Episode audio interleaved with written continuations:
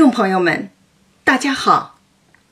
今天这一讲是第四十七回，回目：呆霸王调情遭苦打，冷郎君拒货走他乡。第四十七讲题目：棒喝呆霸王。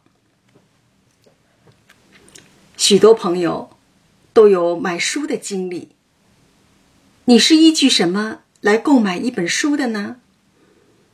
我一般的程序是：先看书的版权，了解名称、作者、种类、字数、出版或再版日期这些概况，再看内容提要及目录，就能知道书的内容框架。这些关键词、关键句、关键段可以。勾勒出这本书的大概容貌，以此就可以判断购买与否。如今，在手机上阅读已渐成趋势，一些做得好的微信公众号提供了很人性化的服务，例如逻辑思维，在推荐阅读的文章前面注明几个关键词。关键句、文章字数、建议阅读时间，我可以用几秒钟就确定这是不是我感兴趣的文章，阅读与否。既节省了读者的时间，又因服务周到收获了读者的好口碑。在这个平台上，看了许多罗振宇推荐的文章，购买了不少书。今年还在得到 APP 上定制购买了薛兆丰的北大经济学课程，特别是还能把新获得的知识和升级了的认知灵活运用到了《红楼梦》的讲座中，与听众朋友们一起享受阅读、思考和成长的快乐。这是一件多么幸福的事啊！这回，如果让我用一个关键字来说明，会用“打”这个字。这回讲的两件事都是打。前半部分是陪贾母打麻将，后半部分是柳香莲打呆霸王薛蟠。上一回都在说贾赦娶小老婆的事，怎么这一回？却打起麻将，打上人了呢。这都是风马牛不相及的事，简直太意外了。是的，生活中充满意外，看似不相关，却有着千丝万缕的逻辑联系。美国工程师珀西斯潘塞在测试模型前做实验。发现，微波辐射导致了巧克力棒化了，玉米粒儿变成了爆米花儿，结果，世界上第一台微波炉就这样诞生了。许多纷繁复杂的事件，看似意料之外，却是情理之中。偶然是化了妆的必然。如果。能够洞悉因果，看清其中的逻辑牵连，看清他们其中的那种逻辑上的牵连，或许会减少意外感。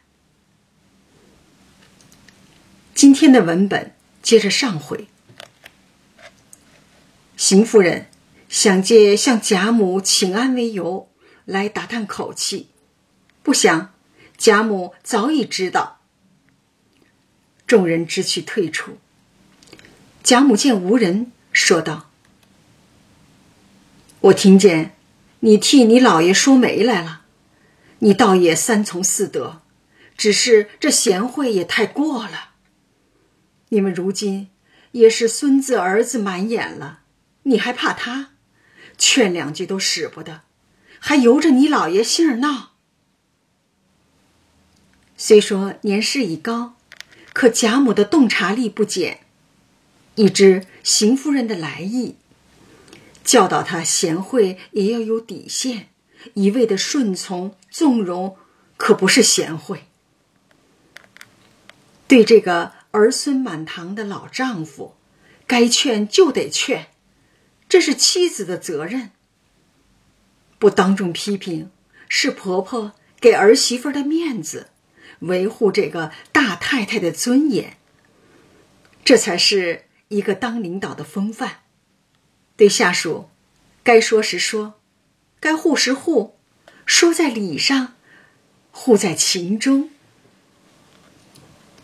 邢夫人自愧，满面通红，辩解道：“我劝过几次不依，老太太还有什么不知道呢？我也是不得已儿。嫁到这个家族，邢夫人已经被格式化了。夫妻俩，一个极致的霸道，另一个一定得极致的顺从，否则。”根本就不能生活在一起。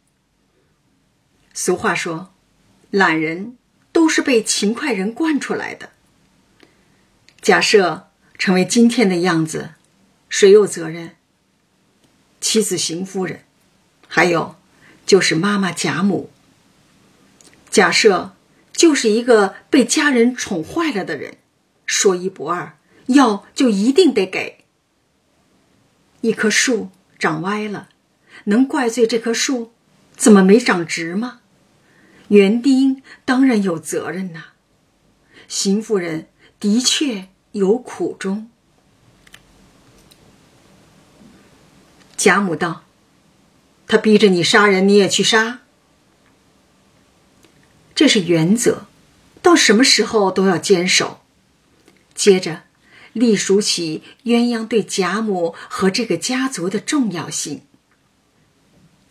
如今，你弟媳妇王夫人、儿媳妇凤姐管家，忙上忙下，那些照顾不到的地方，有细心的鸳鸯帮衬，该要去的他就要了来，该添了什么呢？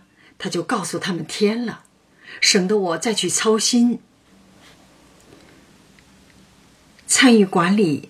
分担了王夫人、凤姐料理家事的职责，鸳鸯真不简单。二则，他还投主子们的缘法，看病有医缘，吃药有药缘，人与人相处要有人缘，这是非常难得的。缘分可遇不可求，鸳鸯与贾母有缘，与贾家有缘。只有投了缘，他的职权范围才能随着能力的增长而扩大。职场上，有的人能力挺强，就是得不到重用，为什么？没人缘，人缘不好，没有哪个领导会看上你。他并不指着我和这位太太要衣裳去，又和那位奶奶要银子去。从不借工作之便，以主子的名义贪财敛物，不贪，常在河边走，就是不湿鞋，这是多么可贵的品质！这几年一应事情，他说什么，从你小婶儿和你媳妇起，以致家下大大小小没有不信的，所以不单我得靠。连你小婶媳妇也都省心，我有了这么个人，便是媳妇和孙媳妇有想不到的，我也不得缺了，也没气可生了。鸳鸯的能力和品德，赢得了王夫人、凤姐及众家人的信任，她成了贾母的管家，掌管着库房的钥匙。管理的井井有条，事无巨细，均能料理妥帖得当。最难得的是让贾母开心不生气。一个晚辈能让长辈不生气，一个下属总能让领导开心，这太难做到了，我是做不到的。再怎么努力，也只能做到让我老妈少生气。难怪假设要讨鸳鸯，贾母发了那么大的火，简直像要了他的命一样。这会子他去了，你们弄个什么人来我使？你们就弄他那么一个珍珠的人来，不会说话也是无用。前些年，老爸头晕，我陪他去航天大院门诊部输液治疗。一连几天，上午十点多钟，都能看见一位七十多岁的老奶奶，坐在轮椅上被推来打针。从她进楼道到打完针被推走，你就听吧，满楼道都是她不停的自言自语的唠叨声。呜噜呜噜的，也听不清他说些什么。从没有人敢搭理他，怕他逮着跟你说个没完没了。巧了，有一次呢，老奶奶从对面被推过来，我俩有瞬间的对视。他用乞求的目光看着我说：“姑娘，你别嫌我烦，你得原谅我。”我不能不说话，我怕失去说话的能力，所以我得不停的说下去。那一刻，我突然不再讨厌，反而可怜他了，内心一阵阵的酸楚。孤独和寂寞，才是老年人最大的病痛，而治疗这种病。最好的药方莫过于家人和身边人的理解、陪伴、呵护和交流。贾母能长寿，鸳鸯功不可没。我正要打发人和你老爷说去，他要什么人？我这里有钱，叫他只管一万八千的买去，就指这个丫头不能留下他。服侍我几年，就比他日夜服侍我尽了孝的一般。你把这话传过去吧。最后，在这个任性又霸道的大儿子面前，老母亲也退了一步。只要能保留鸳鸯在身边，你要纳妾，我给你出钱，你去买吧。人都有无奈。都有力所不能及的事。贾母说服不了儿子，不再娶小，只能退而求其次，以自保为先。假设说服不了鸳鸯做小为妾，邢夫人说服不了自己去规劝丈夫，所以才有尽人事听天命之说吧。常言道。养儿防老，可对于生活在繁荣富贵大家庭中的贾母来说，鸳鸯的孝顺与服侍胜过子孙。儿孙满堂，却要由一个丫鬟陪伴着养老送终，说起来，真让人感到无比凄凉。说毕，贾母。命人把姨太太、姑娘们请来，提议：“咱们斗牌吧。想打麻将，调整一下心情，并叫鸳鸯来，让他在这下手里坐着。少了鸳鸯，贾母哪里能打得了牌呢？对此，大家都心知肚明。凤姐向探春叹道。”你们知书识字的，倒不学着算命。探春不解，这又奇了。这会子，你倒不打点精神，赢老太太几个钱，又想算命？打麻将有麻将思维，盯着上家，防着下家。我胡不了，也不让你胡。你上，我想办法把你拉下来。胡牌赢钱是硬道理。我就是不胡牌，哪怕这一圈黄了牌，也要阻止别人胡牌。没人胡牌，不输钱也算赢。这就是麻将中的经济学。桥牌思维是相互搭桥，讲究配合作战；围棋思维是要有全局观念，长远打算，走一步要能看到五步甚至十步。围棋的最高境界不是赢棋。而是和棋，不赢不输，超越了输赢。不同的思维方式展示着不同的人格特征。凤姐儿道：“我正要算算命，今儿该输多少呢？我还想赢呢。你瞧瞧，场子没上，左右都埋伏下了。”说的贾母、薛姨妈都笑起来。凤姐。偏要反其道而行之，不求赢，只认输。在众人面前，不示强却示弱，仗还没打，士气上先败下阵来。为什么？只为换取贾母开心，博得贾母一笑。这就是凤姐的麻将政治学。一时鸳鸯来了。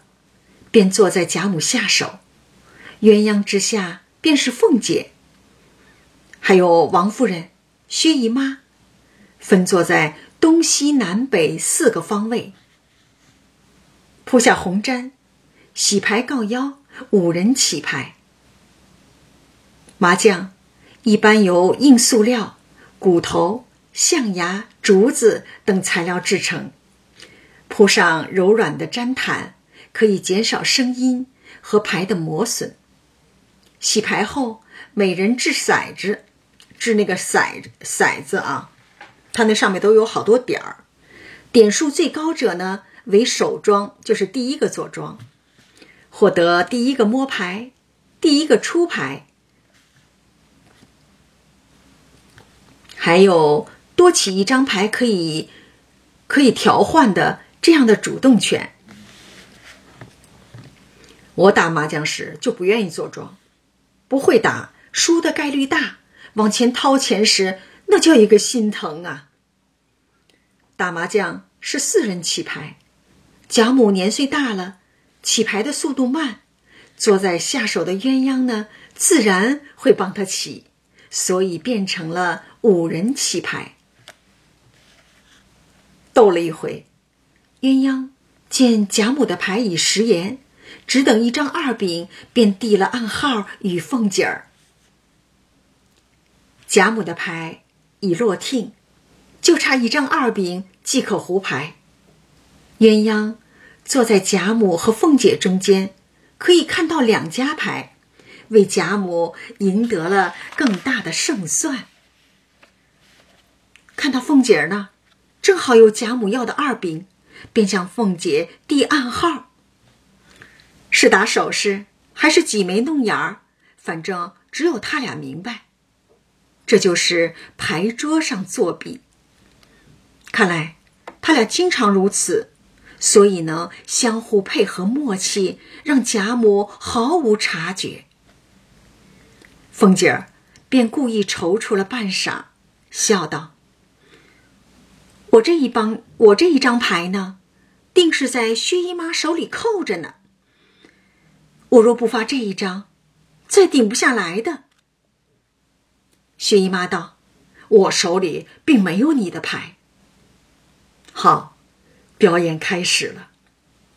凤姐把常人思考判断的过程特意说出来了。这张牌留着呢，没有用；打出去呢，怕点了薛姨妈的炮，让她胡了牌。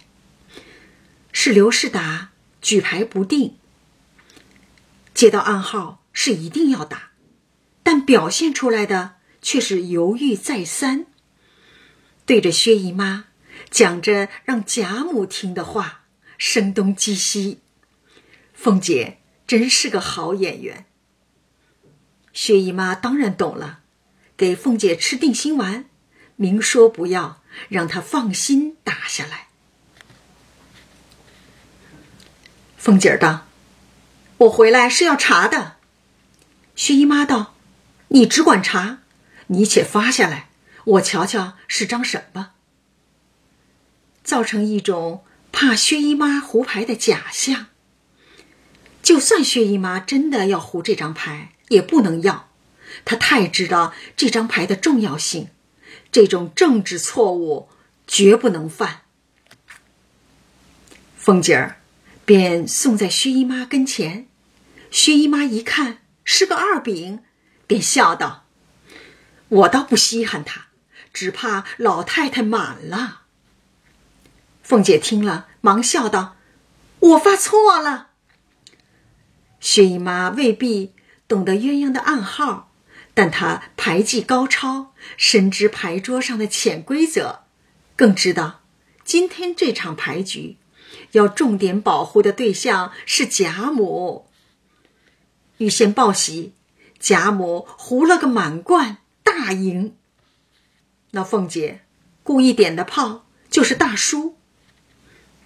陪领导长辈打牌有一条潜规则。就是你不能赢钱。我们外贸公司有个业务部门经理，四川人，学机械设计，精通电脑编程，麻将桌上六亲不认，从未输过牌。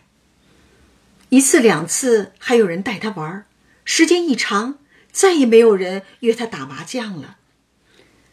总赢别人的钱，到最后。伤了和气。有句话说的在理：酒越喝越近，麻将越打越远。麻将桌旁也是社会，打麻将中也有人际关系，处理不好照样误事。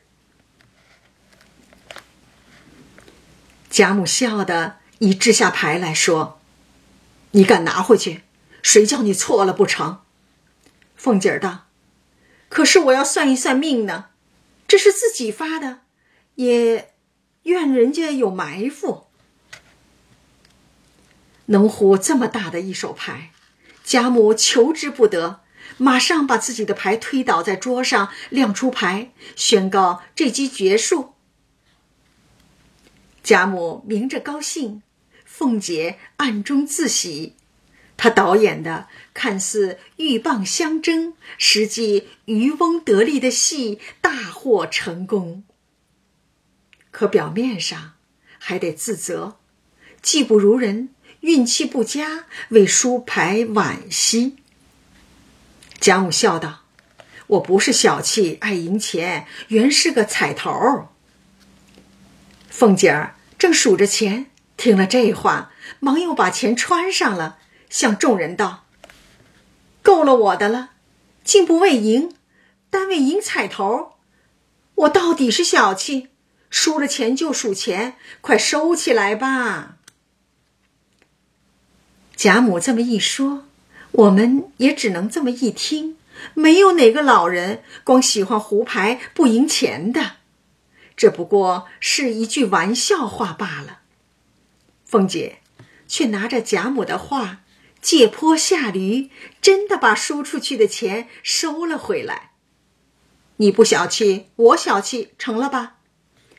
假装成一个吝啬钱的人，看赢家怎么办？鸳鸯以罢工，不带贾母洗牌，作为抗议。贾母命令小丫头子把凤姐那一吊钱都拿过来，搁在自己身旁。薛姨妈也跟着敲边鼓。果然是凤丫头小气，不过是玩儿罢了。为了证明不小气，凤姐指着贾母装钱的一个小匣子笑道：“姨妈瞧瞧，那里头不知玩了我多少去了。这一吊钱也得进去，我输光了。”老祖宗的气也平了，又有正经差事让我去办了，说的自己就像个送钱大队长，逗得贾母众人笑个不住。懂事的平儿，怕钱不够，偏偏又送来一吊。凤姐倒是爽快，这一吊也放在老太太那一处罢了，一起放着进去，倒省事儿。这句话让贾母不胡牌也得了钱，看谁还说凤姐小气。贾母开心死了，笑得手里的牌撒了一桌子，推着鸳鸯叫：“快撕他的嘴！”钱送在明处，心机用在暗处。凤姐每输一次钱，贾母对她的认可度就高一等，对她的依赖性就强一份，最终。让他在 CEO 总经理的位置上更稳当。对贾母、凤姐出的这些公关费、职位投资一点儿也不冤。他虽然不知书识字，不会算命，可他向生活这个老师学习，在生活实践中，他独他独创的实用麻将政治经济学。的确给他带来了丰厚的功力。贾琏来到堂屋，往里间探头，贾母察觉，便问：“外头是谁？”贾琏忙进来陪笑道：“打听老太太十四可出门，好预备轿子。”贾母道：“鬼鬼祟祟的。”倒唬了我一跳，什么好下流种子？你媳妇和我玩，你媳妇和我玩牌呢。还有半日的空，你家去，再和那赵二家的商量，治你媳妇去吧。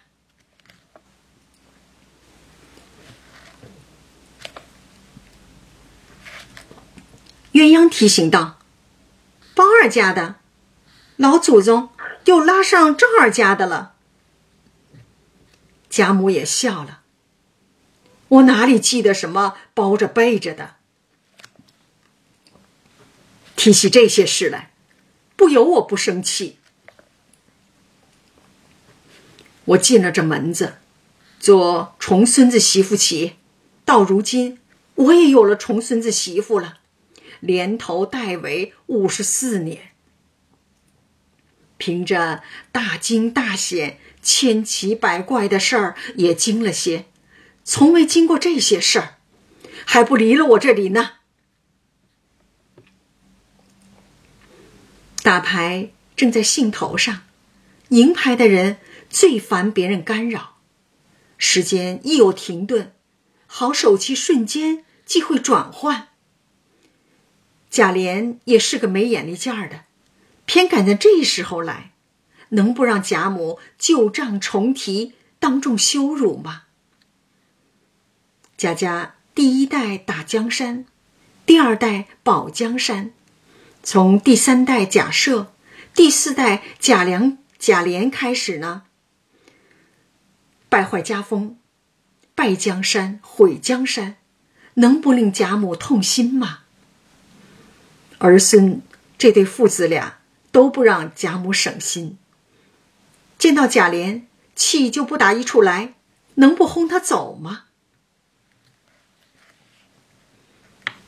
贾琏也真够倒霉的，喝凉水都塞牙，平白无故的被父母、奶奶骂。可这下流的种子，又是谁种下的呢？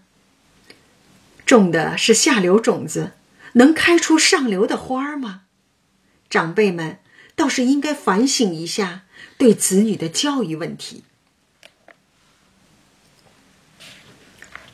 假设屡屡败北，只得又各处遣人购求寻览，终究费了八百两银子买了一个十七岁的女孩子来，名唤嫣红，收在屋里。害一个孩子，最好的方式。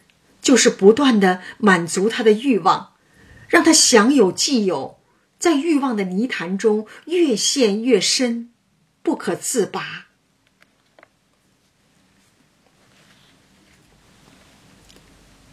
十四日，贾母应邀带了家人到赖大花园中坐了半日。外面厅上有薛蟠、贾珍、贾琏、贾蓉，并几个禁足的，还有几个现任的官长和几个世家子弟作陪。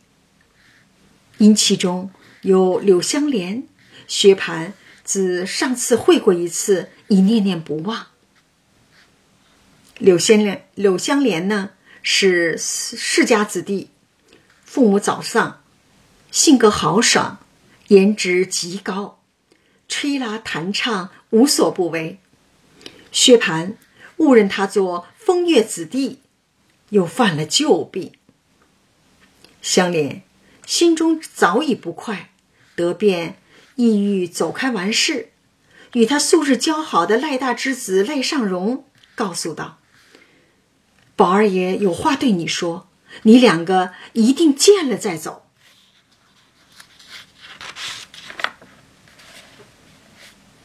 宝玉便拉了柳香莲到厅侧小书房中坐下，问他这几日可到秦钟的坟上去了。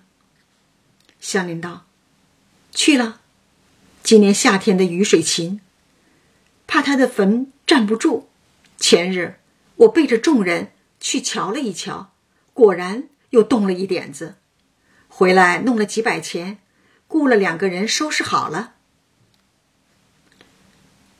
这才是真朋友，独自为秦钟上坟，完全是在表达自己的真实情谊，根本不需要做给别人看，让别人品头论足。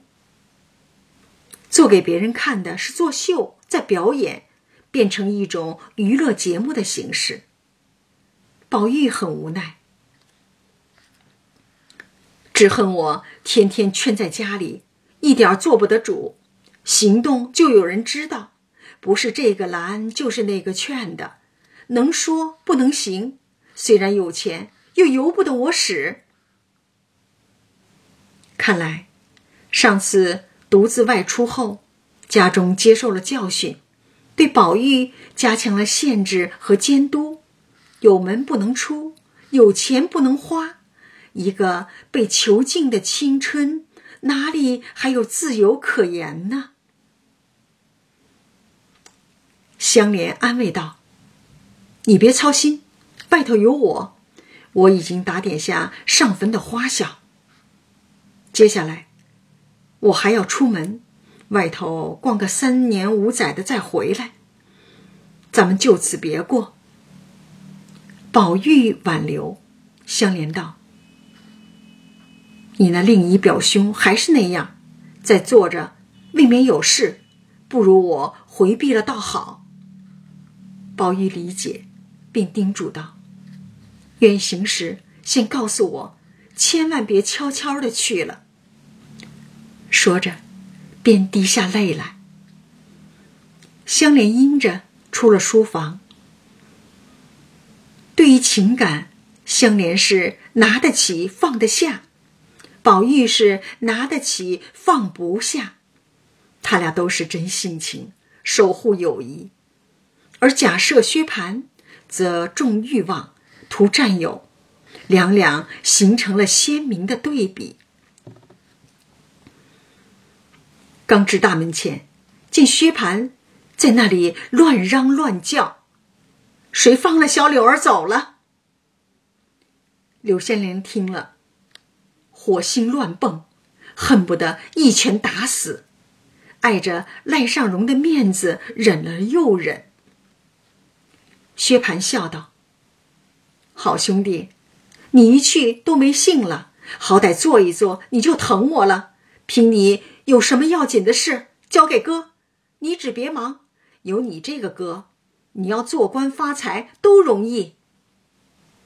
想收买香莲，以为他能屈服于钱财和势力。香莲见他如此不堪，心生一计，拉他在僻静的处，拉他到一个僻静的地方，问道：“你真心和我好，假心和我好呢？”喜的薛蟠心痒难挠，面斜着眼笑道：“我要是假心，立刻就死在你眼前。”这种话。大概对香莲、玉爱、金荣这些男孩都说过，得手后过不了几天，新鲜劲儿没了，又去另谋新欢。这种官场之人，这种欢场上的人啊，柳香莲见过多了，说道：“既如此，过会儿我先走，你随后出来，咱们替令喝一夜酒，我那里。”还有两个绝好的孩子，没出门的，从没出过门呢。你不许带人，到了那里，服侍你的人都是现成的。不但能喝酒，还有两个绝色处男服侍。这场与三个美男子的艳遇，令薛蟠垂涎欲滴，喜的酒醒了一半，急问。我怎么找你呢？香莲道：“我在北门外头桥上等你，咱们席上且吃酒去。你看我走了之后，你再走，他们就不留心了。如此周到的掩人耳目，定是妥妥的了。”那薛蟠难熬，只拿眼看香莲，心内越想越乐，左一壶右一壶，并不用人让。自己便吃了又吃，不觉酒已八九分了。欲望之火借着酒精的威力，越喝越旺，心已飞到欢场，身子也不由自主的飘飘然了。香莲起身出来，瞅人不妨去了，至门外。跨马直出北门，桥上等候薛蟠。没顿饭的功夫，只见薛蟠骑着一匹大马，远远的赶了来，张着嘴，瞪着眼，头似拨浪鼓一般的不住左右乱瞧。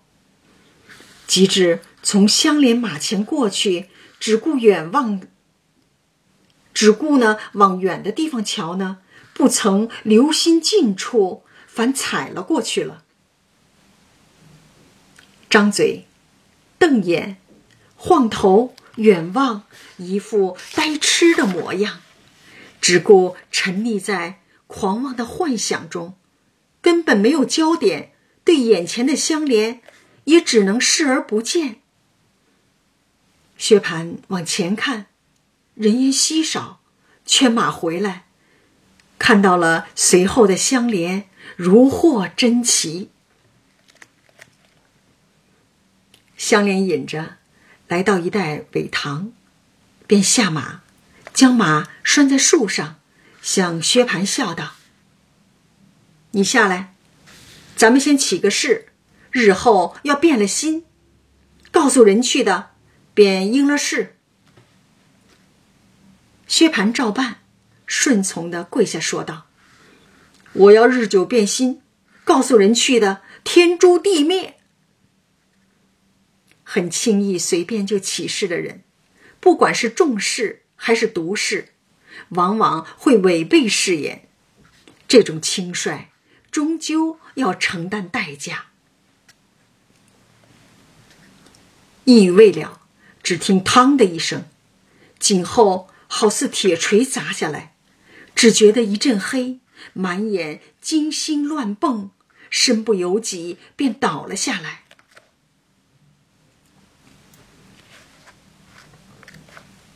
这是在写薛蟠突然挨打的感受。跪下的人看不见站着的香莲的举动，先是听觉“砰”的一声，再是触觉。颈后似重锤砸，紧接着是视觉。重创中，人会迅速的启动防御机制，闭眼，出现眼前一片黑，金星乱蹦，眩晕，倒下，这一系列的连锁反应。在这段描写中，雪琴把自己置换成了薛蟠，感同身受，才能写得如此传神、详细、真实。作者能替人挨打，代人受过，尝人所苦，解人忧愁，这不就是观音菩萨在世吗？香莲知道他是个笨家。不惯挨打，只使了三分力气，向他脸上拍了几下，顿时便开了果子铺。这个呆霸王，痴呆霸道，娇生惯养，只有他打别人的份儿，从未挨过打。痛点低，不禁打，三成力度的拍，就能把他脸上呈现五颜六色的肿胀。薛蟠刚想起来，又被香莲用脚尖点了两下，仍旧跌倒，口内说道：“原是两家情愿，你不依，只好说，为什么哄我出来打我？”脚尖点了两下就能跌倒，也太不吃力了。弱不禁风的他，发现上当了，还敢质问、乱骂。香莲道：“我把你瞎了眼的，你认认薛大爷是谁？你不说哀求，你还伤我，我打死你也无益，只给你个厉害吧。”说着，便取了马鞍过来。他取了那个马鞭子，把那马鞭子拿过来，从背至颈打了三四十下。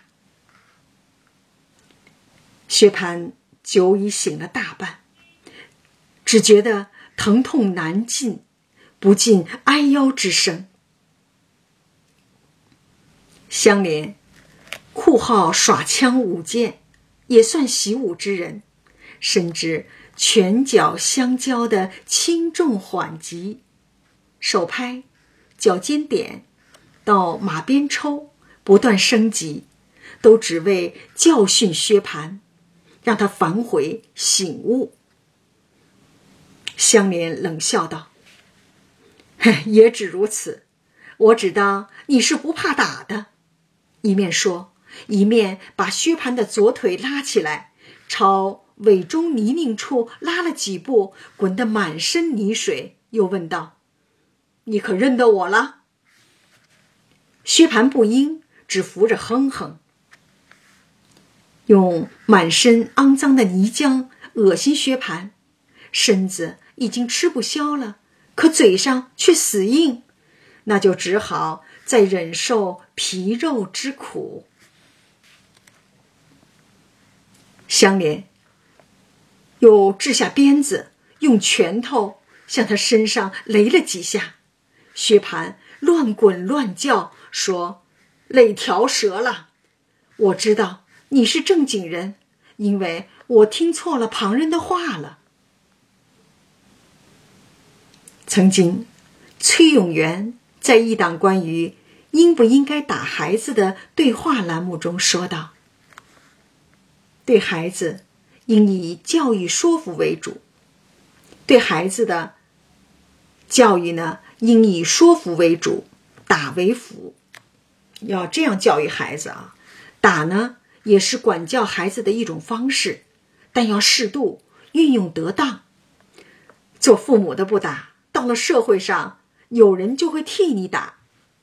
这不，香莲就来代替他父母，用棒喝的方式管教这个养尊处优、惯坏、被家人惯坏了的呆霸王。打到这份上，终于吐口误认了香莲，可还是归因于别人。香莲道：“不用拉别人。”你只说现在的。薛蟠道：“现在没什么说的，不过你是个正经人，我错了。这个错认得可真难，但还不彻底。”香莲道：“还要说软些才饶你，你还得给我说些软话，我才饶你呢。”薛蟠哼哼道：“好兄弟。”香莲又是一拳，薛蟠哎呦了一声：“好哥哥。”香莲又连两拳，薛蟠哎呦叫道：“好老爷，饶了我这没眼睛的吧，饶了我这没眼睛的瞎子吧，从今以后我敬你怕你了。”棒喝与打禅，棒喝呢与打机锋。参话头一样，都是佛家参禅悟道的方式。有的人，你用菩萨垂眉般的开示，他就能领悟；有的人呢，你得用金刚怒目般的棒喝，他才能领悟。而与佛无缘之人，你用什么办法都无法度化他。棒喝看起来是体罚。是责备，是羞辱，其实这是非常的慈悲。马祖禅师一喝，让百丈禅师耳聋三日；黄壁和临济师徒呢，不得道者是三十磅，得道者也是三十磅。这是禅的妙用。香莲道：“你把那水喝两口。”薛蟠皱着眉：“脏水怎么喝得下去？”香莲举拳就打，薛蟠只得斧头向尾根下喝了一口，犹未咽下去，只听“哇”的一声，把刚才吃的东西都吐了出来。香莲道：“好脏东西，你快吃尽了，饶你。”薛蟠磕头求道。好歹积阴公饶我吧，这致死不能吃的。香莲道：“这样气息倒熏坏了我，便牵马任登去了。”这里，薛蟠见他已去，方放下心来，后悔自己不该误认了人。待要争错起来，无奈遍身疼痛难禁。尾根下的泥水脏，你不能喝；自己的呕吐物你嫌脏不肯吃，你可知道内在的脏东西堪比那泥水吗？你可懂得自己体内的肮脏投放给别人，同样会遭到拒绝与惩罚吗？香莲用脏来开示薛蟠，他能意识到吗？领悟要靠机缘，他有这份机缘吗？贾珍不放心，命贾蓉带着小厮们出北门，下桥二里多路，只找到苇坑边。只见薛蟠衣衫零碎，面目肿破，滚得似泥珠一般，便雇了一乘小轿子。把他抬回家。贾蓉取笑道：“薛大叔天天调情，今儿调到苇子坑里来了。”贾珍也知为香莲所打，说道：“他须得吃个亏才好。”香菱哭得眼睛肿了。薛蟠脸上、身上虽有伤痕，并未伤筋动骨。